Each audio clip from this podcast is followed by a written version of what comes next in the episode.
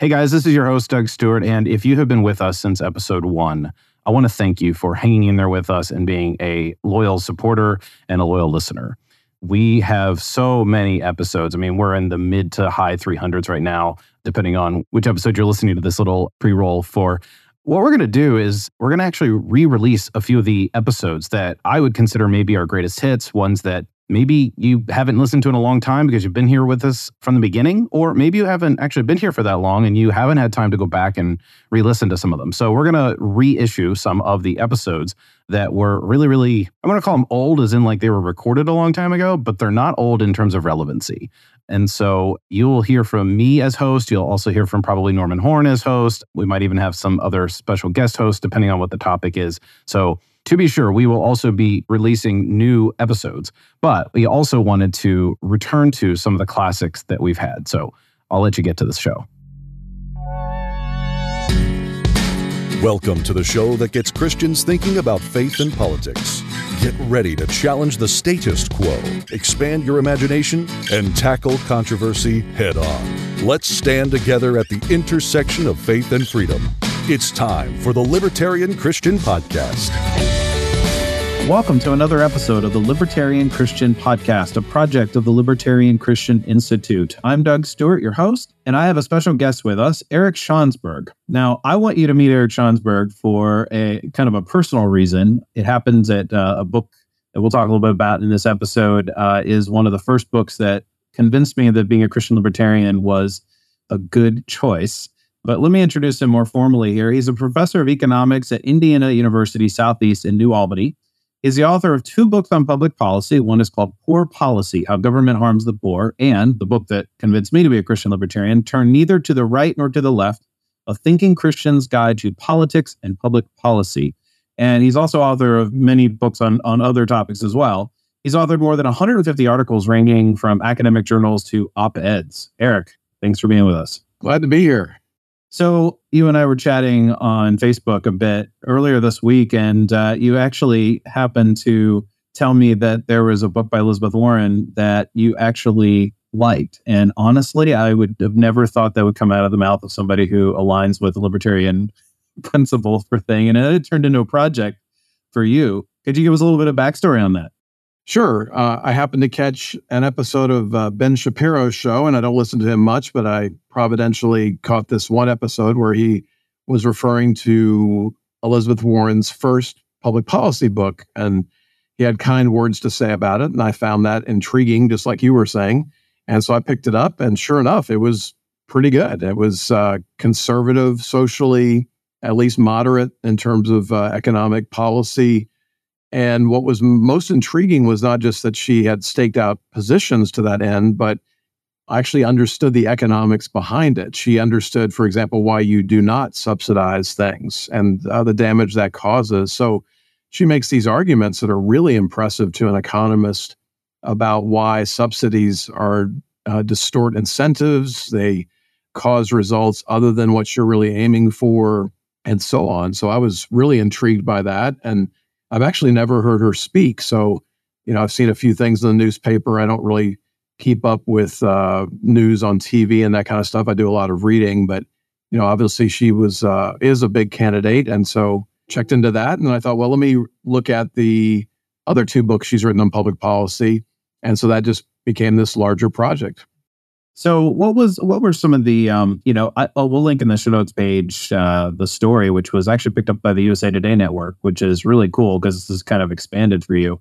What was I mean, just to be clear here, we're talking about the Elizabeth Warren who's running for president, and that's kind of part of the story a little bit, right? Because right. position shifted. Right, position shifted tremendously, and there's just no explanation for it. So she goes from this person who makes uh, eloquent explanations, economic understanding, to completely dropping that. So uh, I think that's the first major story is that she's a complete hypocrite. I mean, if you think about a, a Bernie Sanders, uh, or just more broadly, when when my students will ask about public policies, they'll often wonder, well, do they not know this stuff, or do they know it and they still say it to get elected? And the answer usually is, well, I don't, I don't know.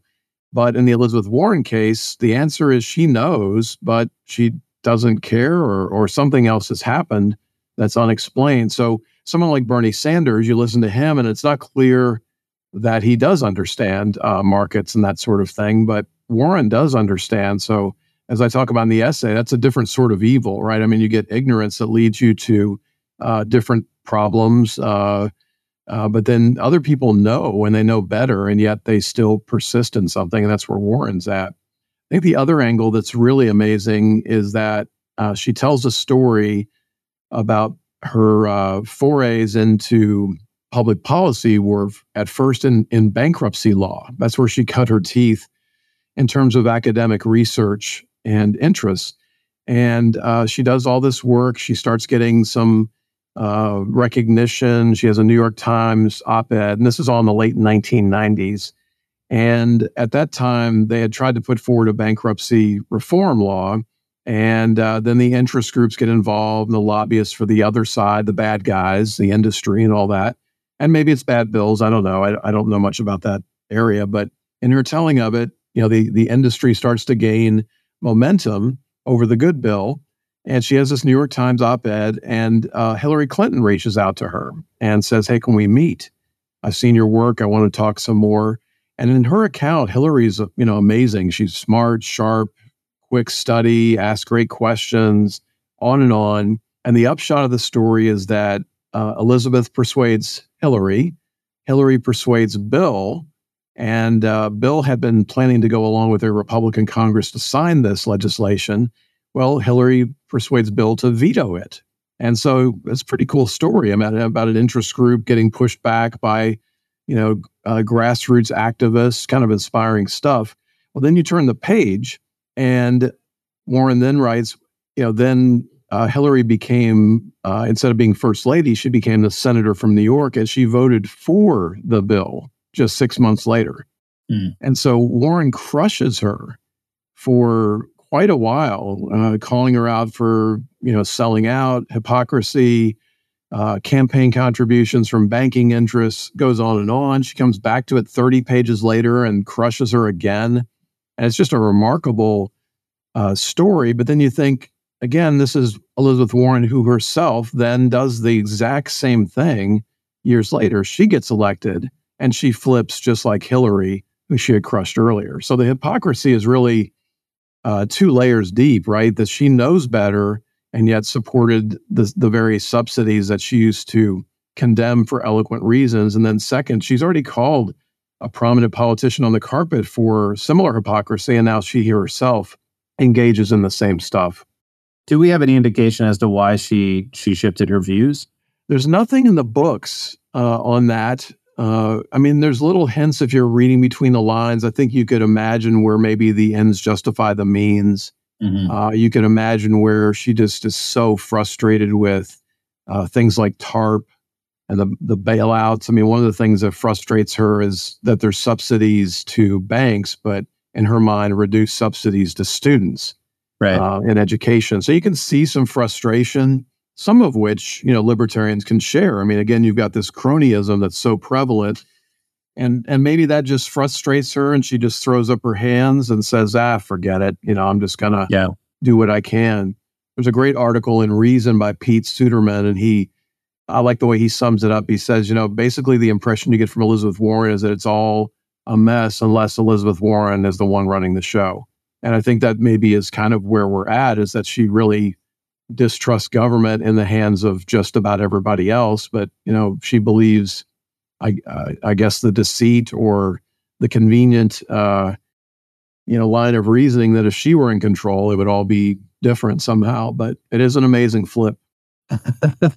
you know, it's funny. I I actually think that this is one of the biggest reasons I'm a libertarian is because I I personally recognize that that's a faulty view. That if I were in charge the world would run pretty well. Or if I were president, or if I were, you know, if I had my way about the world, it would run pretty well, you know, because I there are certain outcomes that I'd like to see and so forth. And I kind of like, I think to some extent everyone kind of has that view, you know, because otherwise we wouldn't hold them. But recognizing that being in charge and having quote unquote the right view or thinking that you do uh, isn't isn't gonna isn't gonna fly.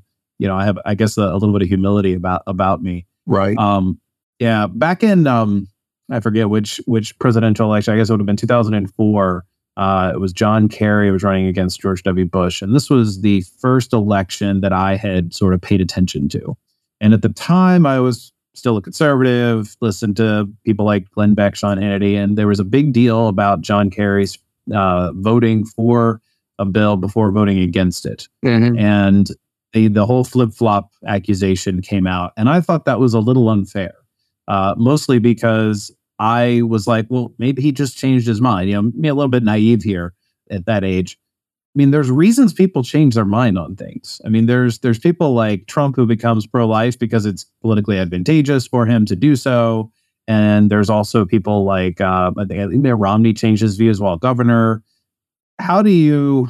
I mean, what do you make of this shift that politicians often change their views over time? And I think we can afford everybody the opportunity to to change their views. But it, you know, your your account of Elizabeth Warren sort of reveals the fact that it's not always just this honest inquiry over truth and they change their mind. Right. I mean, I think that's why Warren's case is so uh, instructive, is that it's a very clear example. Uh, well, as clear as we're probably going to get on someone who flips for those reasons. Mm-hmm. A couple of thoughts. I mean, one is from public choice economics, there's what's called the median voter model, and it makes the observation that is fairly obvious that you have to, you know, in a primary uh, system, for example, you know, the Democrats have to appeal to Democratic voters, and then they have to, in a general election, pivot and to some extent and appeal to uh, a different distribution of voters. And so, you know, as I talk to my students about this, the inference here would be that some pivoting of some sort is inevitable uh, because even taking the cynicism out of it, you're talking to different people. You're going to emphasize different things. Mm-hmm. You're going to talk about things slightly differently. All of us do that.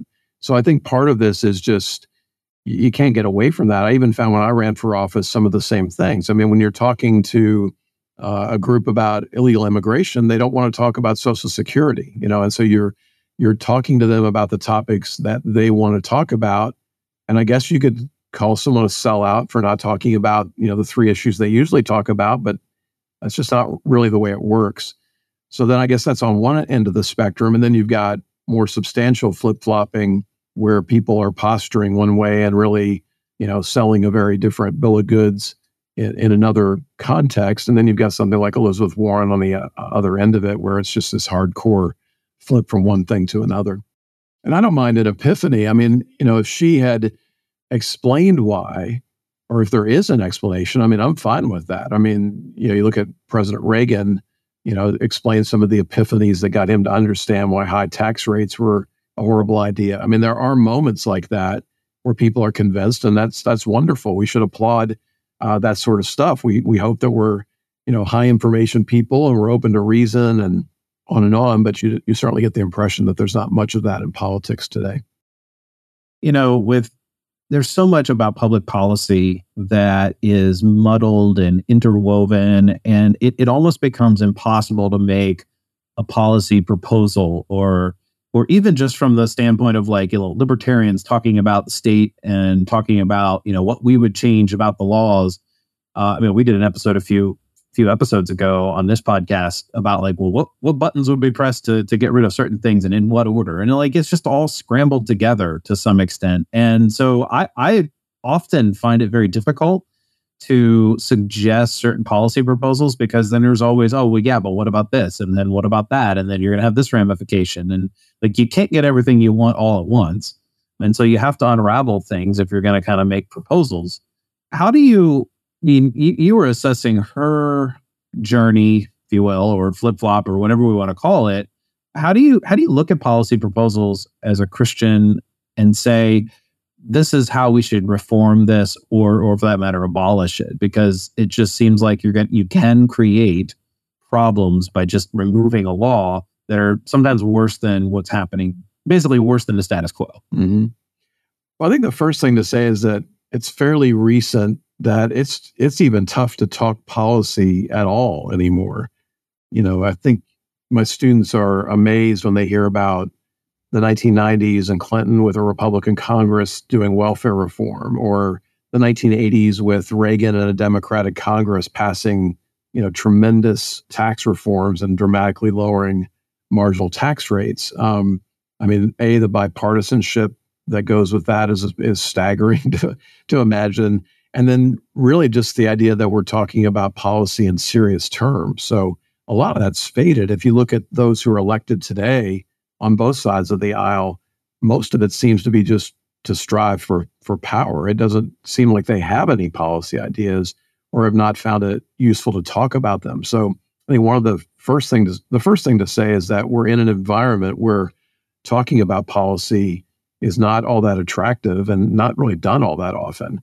So I think whenever we can move the discourse from politics to policy, I think that's an important move for the good of the nation. I think as a Christian, you know, politics is equivalent to uh, what Paul talks about with Timothy, where you're talking about godless myths and you know, basically noise. And I think a lot of times we get trapped talking about the latest noise when the things of greater value are policy uh, discussions. And so if we can move the discussion of policy, I think that's helpful. I think a second thing is to get people to be really clear or as clear as they can be on the difference between the theory and the practice of government. Uh, and so, you know, uh, when we were talking about Elizabeth Warren and, you know, if she were queen for a day, it's kind of the way she imagines it, or, or if Doug Stewart was king for a day or a year, you know, would that change anything? And the fact is, you know, whether we're talking about draining the swamp or whatever metaphor you want, you know, a single person doesn't change very much. Uh, and so it's naive to imagine that Elizabeth Warren or Trump or anyone else, I mean, they can move the needle, but, you know, they're, they're certainly not going to, uh, they're not dictators, which is, uh, you know, generally a wonderful thing. And I think the other thing we can get we can do is as we're getting people to talk about policy, we can we can ask questions. You look at the ministry of Jesus, and he asks a lot of questions, and uh, you know he tells stories, asks questions. He certainly made statements. You know he would he would tell the woman, uh, you know I'm gonna everyone should throw down their rocks in John eight, but go and sin no more. So he was not uh, a compromiser with respect to righteousness and morality, but he was also not chucking rocks at people. So you know, you look at the ministry of Jesus, it's very engaging. He tells a lot of stories and he asks a lot of questions. By my count, there are 301 questions in the Gospels. And I think we can learn from that in the classroom or as we're dealing people and just trying to ask questions more than we make. We make a lot of statements, but we might be better off to ask more questions. And so on, on policy things, maybe we ask things like, why would we want the federal government to do that? Mm-hmm. You know, and so you're dealing with someone who's a fan of government. You're not going to talk them off that uh, anytime soon. So maybe the the most provocative thing you can ask is uh, about the level of government, right? Or maybe it's a government continues to do something, but maybe the private sector could have a larger piece of that. So maybe someone's a fan of government schools, but you say, well, maybe the buses could be run by the private sector. Maybe food services could be run by the private sector. Uh, just asking questions, provoking people with questions to consider, you know, views that are dogmatic, I guess. I mean, they're not deeply held. And, and so I think we, we undervalue the role of questions and getting people to think about policy matters. Yeah, I think it's a really good, really good approach to helping people understand a, a new way of thinking because it, it also offers respect for for what they what they want to answer. Right. You know, the candidates could talk about how they're going to effect change. And if they explain to the American people in ways that are, you know, more, I don't even know what the word is. It's like, here's the procedural aspects of things. and they're going to bore everybody. And so what they have to say are things like, well, I'm just going to provide free this, free that. We're going to tax the wealthy. We're going to do all these things that are kind of more like ideological divides and sort of things that are like passionate pleas for justice from like this sort of instinct of you know things are wrong and i'm going to right them and this particular thing is wrong and i'm going to you know put this to rights and maybe that's why the american people are are hearing one thing from politicians like hey we're gonna we're gonna make sure that the wealthy pay for universal health care or whatever it is and they don't actually map out a plan i mean uh, elizabeth warren herself her, her numbers went to the poll as soon as she mapped out a plan for paying for universal right. health care for Medi- medicare for all right and it's like once once people know the details, they're either bored or uninterested or they don't like it. They're like, "Yeah, sorry, can't do that." Because in theory, Medicare for all is very popular, at least among the Democratic uh, audience. Yeah, I, I think that's right. I think the key is is not the talking about uh, policy per se. Uh, I think it's that when you talk about the benefits without the costs, it always seems attractive. So there's been some, there's been polling results for a long time on that, where if you talk about the benefits of policy X, you know, people tend to be a fan of it. Uh, if you talk about the benefits and costs, they're not so much of a fan of it. So to me, Warren's troubles there, uh, and and similar problems for anyone proposing government activism, is that if you once you get into the cost side, which they're not going to want to talk about, but once that comes up, inevitably it's just not going to be as attractive. Yeah. So I want to talk to you about your book, which is Turn Neither to the Right Nor to the Left, which is like the perfect Christian libertarian title, by the way. Um, at least for Americans, I mean, uh, or any anybody where politics is divided mentally between the left and the right, uh, however that fits in your in one's country. But I remember reading them. I actually have. I, I can visualize where I was when I was reading your book. My it was the guest room of my in laws when my wife and I were just newly married and I was in seminary and I found this book in our library. And I actually remember this is funny. It's kind of like too much information that's sort of irrelevant, but I remember there being a, a a thicker like laminate over the cover of the book. And it was like really hard for me to like comfortably hold it. Hmm. Now I'm, I'm holding a newer copy in my hand, and it actually is really nice. And I encourage anybody listening to go out and buy this book. Uh, but it was the first book that introduced libertarianism from a viable Christian vantage point. I had read Bob Murphy, who's Christian. Uh, I had read Bob Murphy, uh, Politically Incorrect Guide to Capitalism. I had read Milton Friedman's uh, Free to Choose, but I hadn't heard anything from a libertarian Christian perspective. And Libertarian Christian Institute didn't exist, and libertarianchristians.com I don't think yet existed because I'm pretty sure this is, yep, it would not have existed now that I'm thinking about the years I went to seminary. So I didn't have a specifically Christian libertarian thing. I mean, there were a few articles here on Lew Rockwell and, and stuff like that. So you have, and this is what 2003. You wrote this. Uh, it was published, I believe. So this yes. is like this is this is ancient in internet in internet standards. So I, I think one of the things that we often get at the Libertarian Christian Institute when we are uh, discussing proposing articles, we have a lot of people who are I, I would say they lean conservative and they will inevitably make these comments that have to do with God's moral standards are clear. And, and you kind of pose this question in your book. Well, when God's moral standards are clear, you know, presumably from the Bible, should Christians actively pursue a legislative agenda or promote or enforce those standards? Now, obviously, we could talk about this for hours. You've written a 300 page book on this. Um, but I just want to get where do you go with that when when you talk with other Christians who are like, but how could you how could you not advocate for God's moral standards? Yeah, it actually broadens out a bit to that both the left and the right have this basic confusion that if God says we should do it, it follows that we should enshrine that in law. So if you think about let's go to the left for a minute, and then we'll come back to the right. But if you think about the left, I mean that's the reason they you know believe in minimum wages and welfare policy and healthcare. I mean, some or much of that is driven by, if not a Christian concern, a religious concern or religious like concern that we ought to take care of people. And then they take the jump to, therefore, policy, therefore, government. Uh, in terms of the righteousness, you know, morality sorts of questions, uh, same thing happens on the right. It's it's it's the first thing is for people to recognize. Hey, there's two questions here, right? It, there's the is it right or wrong, and then there's the second question of does do you bring the government in? So again, I like to ask questions uh, that that make the case that it should be an open question for people. I mean, uh, my a couple of my favorites are, you know, we would all agree that gluttony is not a good idea. You know, let's eating a second piece of pie is probably not good for me. If you're a Christian, you would believe that uh, certain religions uh, are wrong, right, and and sinful and uh, distorted and cults or whatever. And but would you work to pass laws against eating too much pie or being a devotee of some false religion? And the answer almost always uh, is no. We we of course we don't pursue laws for that. And I go well, but that's those are wrong. Why wouldn't we pursue laws? And and that gets them to to hesitate and say, oh, okay, well, yeah, I guess we don't want everything enshrined in law So then it begs the next question, which is okay, which things do we enshrine in law? And that's what I try to wrestle with in the book. And the clearest case to make there is what I call justice issues, where uh, people are doing direct and significant harm to other people.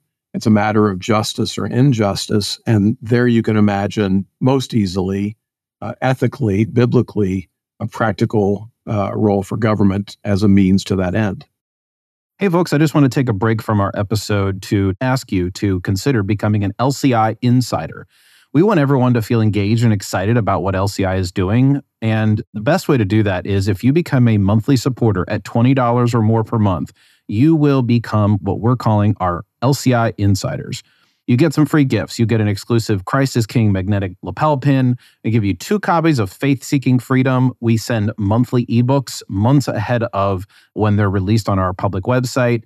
You can get discounts on our swag on our online store, and you get exclusive invites to our quarterly live streams with the LCI staff in addition to that, whenever we do publish something like a physical book like Strangers with Candy, we'll also send you those as well. So, the best way to stay up to date on what we're doing and to support what the Libertarian Christian Institute is doing, including supporting the podcast you're listening to right now, is to become an LCI insider. So to do that, go to libertarianchristians.com slash donate and then choose recurring monthly gift, and you'll be added to our list automatically. Thank you for your support, and I'll let you get back to the podcast. A lot of people have a hard time separating allowing or advocating that you legalize or decriminalize something and condoning it. They kind of think of it the same as condoning it. I mean, I think a libertarian is libertarians per se are not, they don't quite have this reputation as much anymore about like, oh, you just want to legalize weed because you want to smoke pot and not get in trouble. Um, that that kind of used to be the the stereotype to to people like that. But why is it so hard to comprehend? I, ne- I was even a conservative all my life growing up, and it never it never crossed my mind that something had to be illegal if it was wrong, or if, if for some reason it was legal, that meant that it was moral. Like I never had that problem, and yet many many of my conservative friends are like, "Oh, but if we we do that, that's sort of like condoning it." Yeah. Well, let me let me back up again a half a step oh, and sure. broaden things out.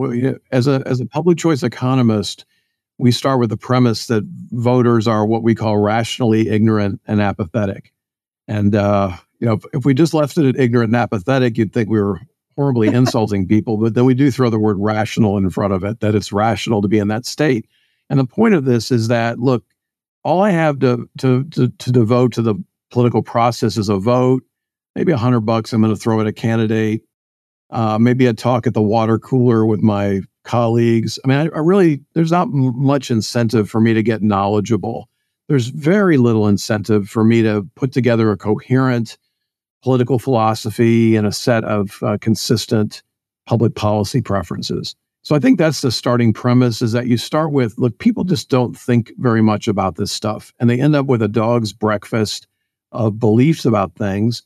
And there's a lot of unstated assumptions and you know, well, my mom said this and my granddad said this and I read this book and Ben Shapiro sounds pretty sharp and you know, I can't stand this, you know, whatever. And and that's kind of how people cobble together their beliefs. And so, you know, I think that goes back to the role of questions. You have to ask a few questions to get people to just think a little bit harder about things they just they're really unexamined, I think, um, assumptions. And that's one of the big ones is just what what what is the role between law and condoning something or condemning it? And there is a there is some relationship there. So I think it's like a Venn diagram, right? There is some overlap, but it's not those two circles are not right on top of each other in the Venn diagram. There is a relationship, but we would never, you know, imagine that um, you know, well, back to the false religion example. I mean, just because we allow Muslims to uh, worship doesn't mean we condone their religious beliefs or practices. It, do, it doesn't mean that. Uh, just because we allow people to get a big gulp at, at the local gas station doesn't mean we think that's good for you. So, you know, we all know that uh, there's this, th- there is some relationship there, but it's not, it's far from a tight relationship. Yeah. You mentioned legislating justice. Could you elaborate a bit on that? Because I think in our current milieu, social justice is the term that sort of gets shoved into here's why we need to legislate certain things broadly. I'll just let you respond to, to the question. Yeah, I, I think you know, in the book, I, I draw a distinction between justice and morality. So, uh, and obviously there's an overlap, and I and I spend quite a bit of time in the book trying to tease out the distinctions uh, for purposes of, you know, trying to move the the ball down the field on these questions. But in a nutshell, justice concerns are ones where direct and significant harm is done to others. So we would look at classic sins or crimes like rape, murder, theft, those sorts of things. And so there's a clear injustice being done from party A to party B. And so you could easily imagine a role for government stepping in and, and preventing and punishing those sorts of injustices. A lot of times the left is using the term justice uh, in a in a squishier manner, right? They're they're looking at outcomes and saying, well, you know, the income is uh, not equal enough. Therefore, there's some kind of social injustice and blah, blah, blah.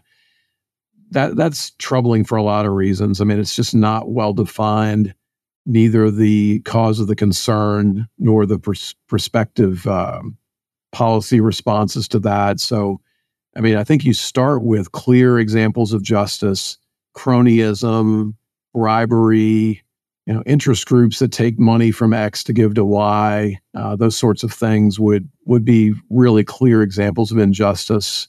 Uh, a lot clearer than some of the stuff that gets uh, trotted out today with that term.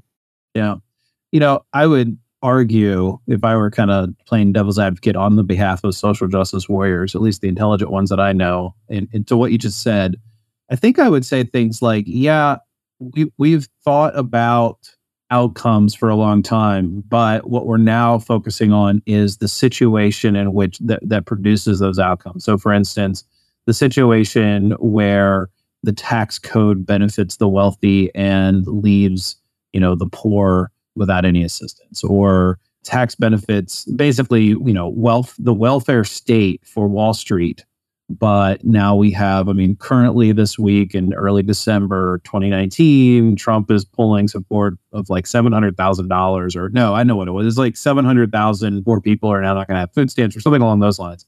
I just have seen the, the articles the last day or so. And they're saying, well, you know, they were able to give out, you know, trillions of dollars of whatever in tax subsidies to this. And so the situation is what is unjust, not necessarily the outcomes per se. And that's kind of their approach now is that we've got you know the wealthy keep getting wealthier kind of kind of thing. Mm-hmm. Well, I think this is when I deal with people like that, I shift gears a little bit and say, you know, look, I agree with you. I'm a libertarian. I find a lot of this government intervention and cronyism deeply troubling, and I and I just wonder why. You know, I kind I'll half joke. You know, I understand why Republicans would be okay with that, but I really don't understand why it's bipartisan. I don't understand why Democrats who would claim to be champions of the working poor middle class would be participating in those sorts of things, why they'd be so fond of crony capitalism. Uh, so I think that's one thing to say. Uh, a second thing to say is, you know, no one talks about FICA uh, and it's um, uh, that's the payroll taxes on income. It's 15.3% of every dollar that's earned. And so all the discussion, Republican and Democrat, is about income taxes of the April 15th variety and no one talks about FICA, which imposes a larger burden on 80% of wage earners and everyone in the working poor middle class. So if you uh, look at a 15% tax on every dollar earned by the working poor middle class, that topic has got to come up if you're concerned with social justice. And again, you know, to me, that's evidence number one that the Democrats really don't care about the working poor middle class because if they did, they would talk about uh, FICA taxes. They would talk about Social Security uh, and the zero percent rate of return it gives. And so I think you know we we know the Democrats are frauds on that. And so I guess to me that's the angle to pursue with people that are legitimate social justice warriors, have legitimate concerns, and are really playing with this is to say, you know, you don't have any allies in this fight except maybe libertarians because the two major parties are perfectly happy with crony capitalism. The two major parties are perfectly happy to pound the working poor with FICA taxes. And what can we do to get the government from harming people so much? What what can we do? Yeah. So on the on the non-political side of things, if you're a Christian and you're concerned about personal morality, uh, we'll jump back to that side of the fence for a second. What can be done instead? Uh, there's a question that you address in the book. It's like, well, what should we do instead? Because clearly, we don't want people strung out on drugs. We don't want people imbibing too much sugar uh, that damages their health and their whatever. Like, we don't want that to happen if we if we have any sort of goodwill toward other people. What should we do instead if we can't tell the local mayor to, you know, raise sugar taxes to three times the cost of the soda? Yeah, I think one of the you know the first thing you one of the first things you talk about in economics is opportunity costs. And I think one of the potentially most provocative things I say in the book is that, you know, even if I haven't been persuasive about the perils ethically and practically of bringing the government in, there's still this question of the good versus the best. And even if you think bringing the government in is a good pursuit, you still have to answer is it the best pursuit, right? So we're called to be stewards of the resources we have. And good stewardship is not better than better stewardship. And we've got to really wrestle with that.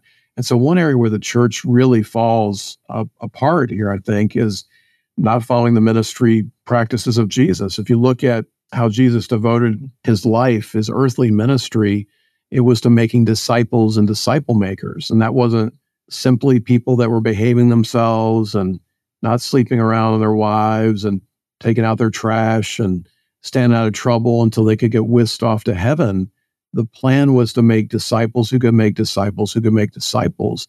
And um, too often, churches just have you know very little vision or stomach or plan to do that sort of thing. So I, I guess I would start with the ministry of Jesus and say, look, if you're not yourself a fervent disciple of Jesus, an apprentice of Jesus, if you're not a disciple maker, if your church is not focusing on that, then you you've got your priorities messed up. Uh, Jesus came here to spend the bulk of his time with 12 people, poured his life into those. And that, along with the Holy Spirit, is the reason the church exists today. And so we we get excited about working with crowds. We we work with individuals. That's all fine, but really, disciple making has to be the priority of the church. And so, if you're putting politics over that, you clearly don't have the the priorities of Jesus. Can you do both? Oh, sure but if you're not doing discipleship, you you know you better be doing that. So yeah, I think there's a place for politics. Uh, absolutely. I mean, I certainly do quite a bit of that myself. But I think you know it is it is in humility. Back to the point you were making earlier that we uh, imagine we know more than we do, and we probably cause trouble even with the best of intentions. And we we confuse uh, you know political parties with policy or you know, uh, we we stumble into idolatry towards government or parties, uh, which the scriptures also warn against.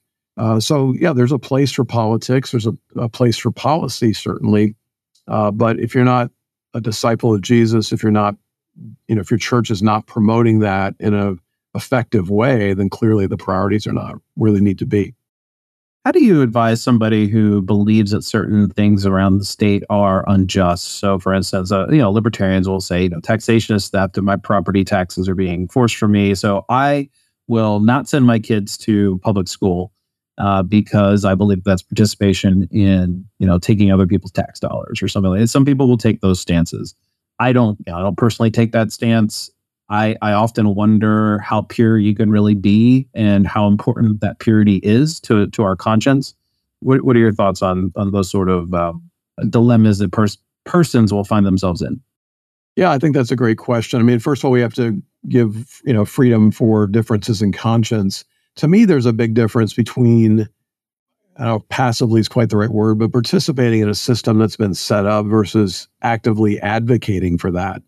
So, as a personal example, right, I work for a state university. So, I'm in a bit of a, a potential quandary there. But I guess, uh, I guess the uh, the thing that lets me sleep at night is I'm never advocating for uh, subsidies for higher ed. In fact, I've written against uh, subsidies for higher ed on many, many occasions on equity and efficiency grounds. So, you know, I'm going to drive on the government roads. I'm going to take Social Security when you know I paid into it all these years, uh, but you're not going to hear me advocating for those things. So to me, that's where the clear difference is. Um, that it's okay to accept those things. It's okay not to as well if it's a matter of conscience for you. But uh, to me, the the clear distinction is not advocating for that. So your your book, Turn Neither to the Right nor to the Left, I strongly recommend to all of our listeners. Are you working on any other than the Elizabeth Warren project, uh, that whole story that we talked about earlier? Where can our listeners find more what you do? Do you blog or you do you have a site? Yeah, I have uh, Schansblog, so it's S C H A N S B L O G. A little play on the name there.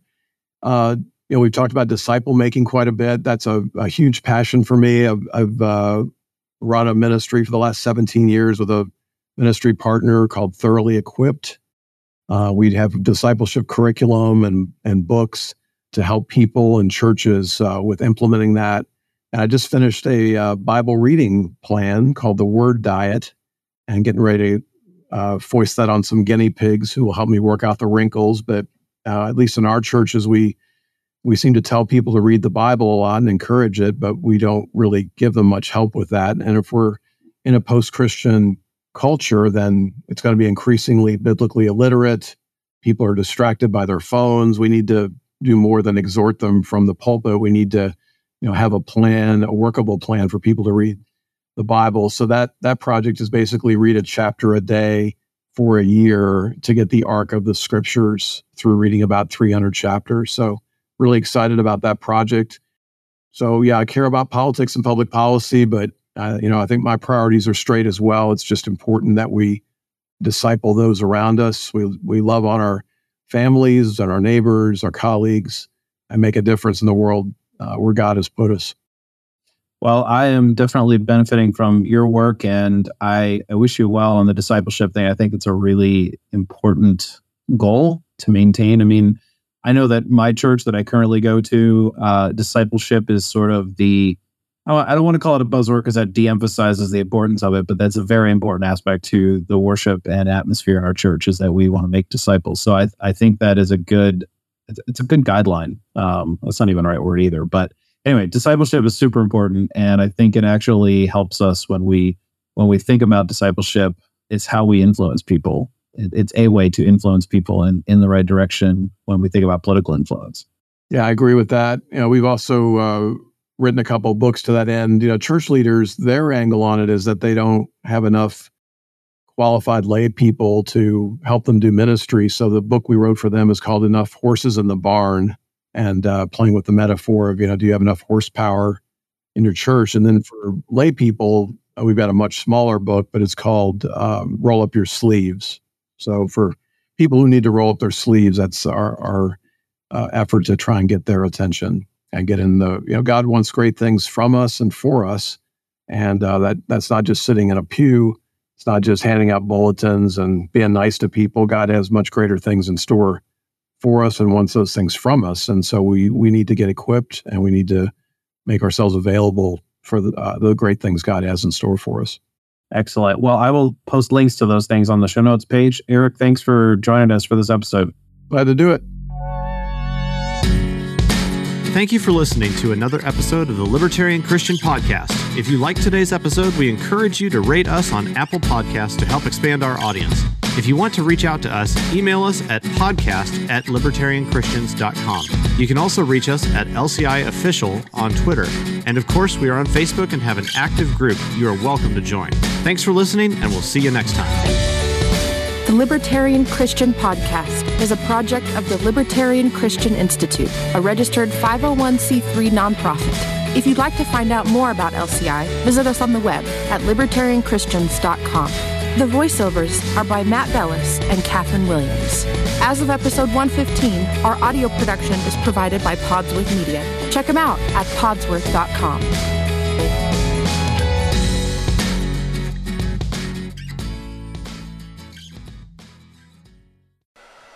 Hello, everyone. It's Doug from the Libertarian Christian Podcast. You might notice already that this recording sounds quite a bit different from usual. In fact, it probably sounds pretty crappy.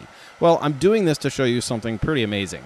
As you might know, the guys over at Podsworth Media have been producing my show for several years, quite a while, hundreds of episodes.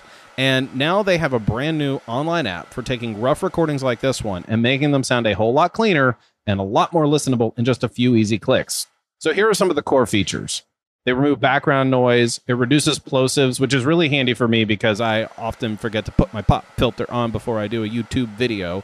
I often forget to put my pop filter on before I do a YouTube video because pop filters look terrible when you're on camera. It fixes clipping. It removes clicks and pops. It fixes clipping. It removes clicks and pops. It evenly levels dialogue so that you don't have somebody talking really quietly and then somebody talking really loud because they're too close to the mic or too far away from the mic. It evenly levels dialogue so that you don't have somebody talking really quietly and then somebody talking really loud because they're too close to the mic or too far away from the mic. How do you use it? It's easy. You go to podsworth.com, you click get started, and because you're a listener to one of the Libertarian Christian Institute's podcasts, you can get 50% off your first order by entering the promo code LCI50. That's LCI50, and you will get 50% off your first order. If you are doing anything like a podcast, a video, a sermon, an audiobook, anything that's spoken word, you want to use podsworth.com and clean up your audio to be even more professional and polished. You want to use podsworth.com and clean up your audio to be even more professional and polished.